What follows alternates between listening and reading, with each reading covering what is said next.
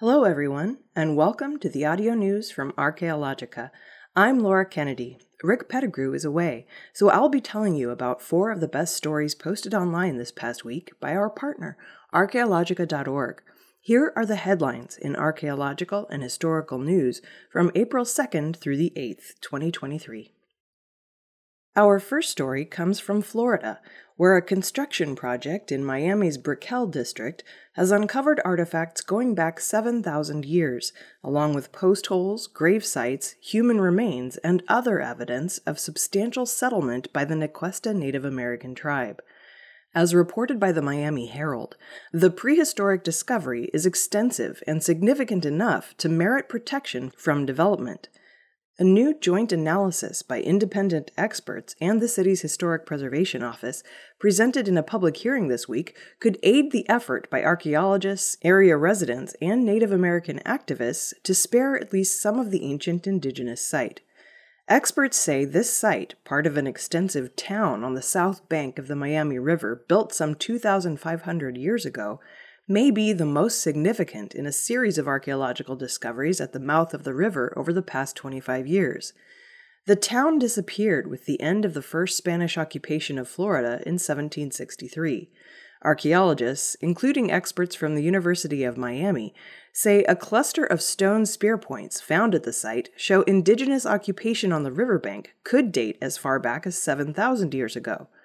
Ongoing excavation of roughly half the site has uncovered more than three hundred fifty post holes carved into the limestone bedrock, marking the foundations of prehistoric structures. Their patterns include one and possibly two circles. One is reminiscent of the Miami Circle, the ancient Tequesta foundation of a ceremonial structure thought to be around two thousand years old, preserved as a state park across the avenue. Once contiguous, the two sites were split apart by later construction. Together, they represent thousands of years of previously undocumented history of early indigenous settlement in Miami. Formal designation of the site as historically significant would freeze permitting and construction on most of it for weeks, if not months, as a preservation plan is finalized. The finds are also complicating plans to build three residential skyscrapers on the site. Two parcels the developer plans to build on lie in a zone where the developer is required to carry out archaeological investigation. The dig director, veteran South Florida archaeologist Robert Carr, has suggested intact sections of midden, ancient refuse heaps that held many of the finds, could be preserved as part of the development. The city's preservation office is consulting with archaeologists from the University of Miami and the Florida Public Archaeology Network at the University of West Florida in Pensacola on further analysis. According to William Pestle, chairman of the University of Miami's Anthropology Department, the site was occupied by a succession of indigenous people starting in the Archaic period, some five thousand years before the date of the Miami Circle. The finds demonstrate that the Tequesta tribe's principal settlement was bigger than previously believed. While Spanish accounts put it only on the river's north bank, finds now show that at its peak, the town spread along both banks. Among the most abundant finds at the related site are post holes cut into the bedrock to support buildings and boardwalks, as well as animal bones, shells, seeds, wood, pottery shards, and stone tools used to make wooden structures and canoes. The new animal finds likely point to ancient feasts and ceremonies at the site. Human remains have been removed for reburial elsewhere under the supervision of the Seminole Tribe of Florida. Previously, public action protected the Miami Circle from condo development in nineteen ninety-nine. Another Tequesta Circle and other antiquities across the river were protected from the development of the Met Square in twenty fourteen.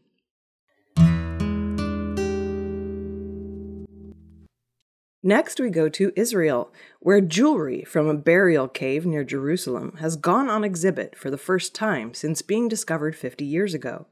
Dating from the Roman era, about eighteen hundred years ago, the gold and jeweled objects include a necklace with the symbol of the Roman goddess Luna. This moon goddess amulet would have been worn to ward off evil spirits and could have been meant to protect a young girl in the afterlife. As reported by I F L Science, the trove was first discovered in nineteen seventy-one inside a lead coffin at a Roman-era burial site on Mount Scopus in northeast Jerusalem. The find included gold earrings, a hairpin, a gold pendant, gold and carnelian beads, and a glass bead. Either the ornaments were placed alongside the remains of a young girl by her relatives, or she was buried wearing the jewelry. According to Eli Escosido, director of the Israel Antiquities Authority, the jewelry gives a snapshot from an era when this part of the world was ruled by the Roman Empire. For a little over a century, from six to one thirty-two A D, the area was known as the Roman province of Judea. Late Roman Jerusalem, renamed Aelia Capitolina, had a mixed population, including people from different parts of the Roman Empire. The historical setting of the burial site indicates that it might have been created by newcomers to the city who had arrived from elsewhere in the empire, holding on to their non-Jewish pagan beliefs. Many of the items at the site are characteristic of young girls' burials. The jewelry was exhibited to the public for the first time at the forty-eighth Archaeological Congress in Jerusalem on April third. The event was organized by the Israel Antiquities Authority, the Israel Exploration Society, and the Israel Archaeological Association.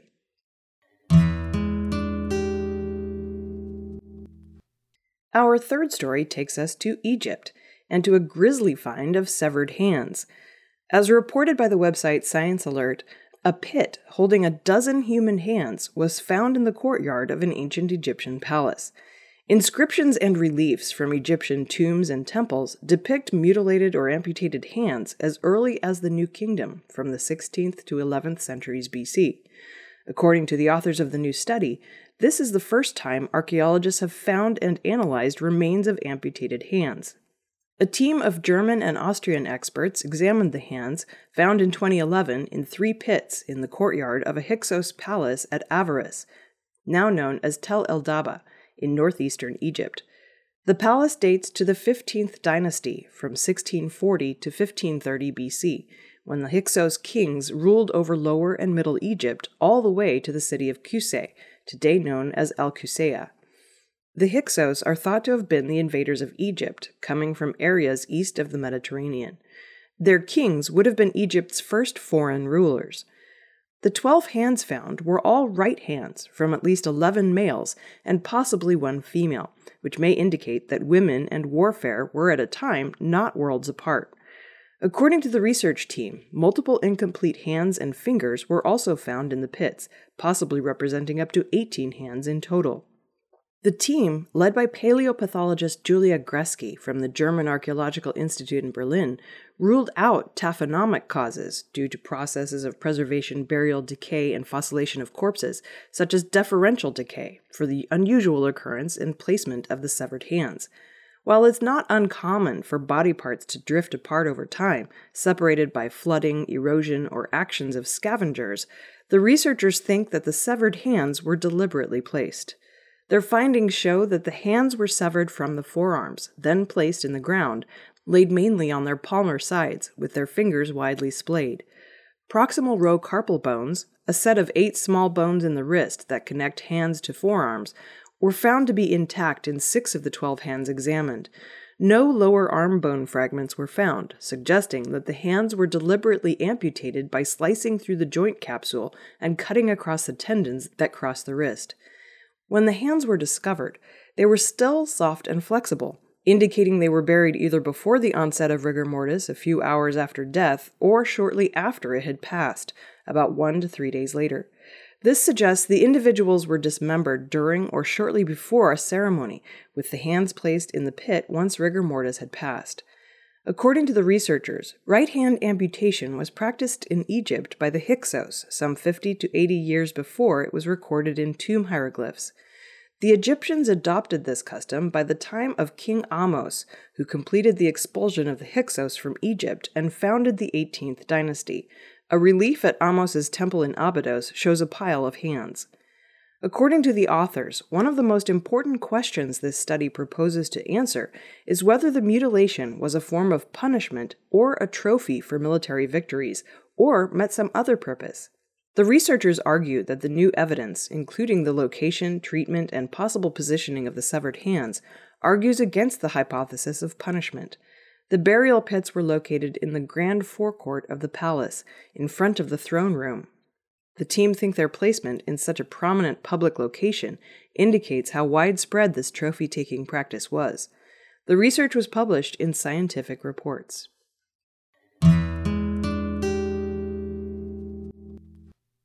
We end with a culinary story from South Africa, where researchers from the University of Witwatersrand in Johannesburg have found new evidence that people may have been eating land snails one hundred seventy thousand years ago, very large snails. Shell fragments of land snails from the Actinidae family, which can grow to be sixteen centimeters or six point three inches long, were found in many layers of Border Cave, located on a cliff near South Africa's border with Eswatini. The cave has seen several digs since the nineteen thirties, but it was during work conducted in twenty fifteen and twenty nineteen that shell fragments of giant land snails were found. As reported by I F L Science, the shell fragments appeared in multiple layers of sediment, dating from seventy thousand to one hundred seventy thousand years ago. They come in a range of beige and brown hues, as well as matte gray, created when the shells were heated.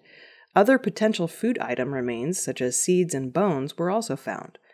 Although invertebrate animals, including snails, make up more than ninety-five percent of Earth's biodiversity, they are often overlooked in archaeological research. This is partly because they are seen as marginal elements of human diets, but also because their small size means little of them tends to remain to show up in the archaeological record. The Border Cave land snails left countless fragments of shells, showing they could have been eaten. Alternatively, they could have been used for jewelry or in religious rituals. Research from other sites, however, shows snails being eaten thirty thousand years ago in Europe and around forty thousand years ago in Africa. According to study author Marine Wojciechak, terrestrial mollusks are an excellent source of nutrients. They're non-hazardous and easy to collect, and they can be stored successfully for a significant period before being consumed. They are simple to prepare, and they're easily digested when cooked. To test their hypothesis that the snails were eaten, the team took shells from modern land snails and broke them into fragments of different sizes and colors. The fragments were experimentally heated for periods of time, from five minutes to thirty-six hours. Exposure to higher temperatures and longer periods of heating turned previously white fragments into a more snow-white shade, while beige and brown samples turned white and gray. The heating process also took the gloss off the shells and left signs of microcracking. The same patterns were present on the prehistoric shells found at Border Cave. The possibility that the shells appeared at the site through natural behavior, such as the snails burrowing into the soil where they were accidentally heated by a fire, cannot be ruled out, but human agency does seem to be the most likely cause. This study was published in Quaternary Science Reviews. That wraps up the news for this week. For more stories and daily news updates, visit Archaeologica on the World Wide Web at Archaeologica dot org, where all the news is history. Also, be sure to check out our new subscription video streaming platform, Heritage Broadcasting Service, at heritage tac dot org. I'm Laura Kennedy, and I'll see you next week.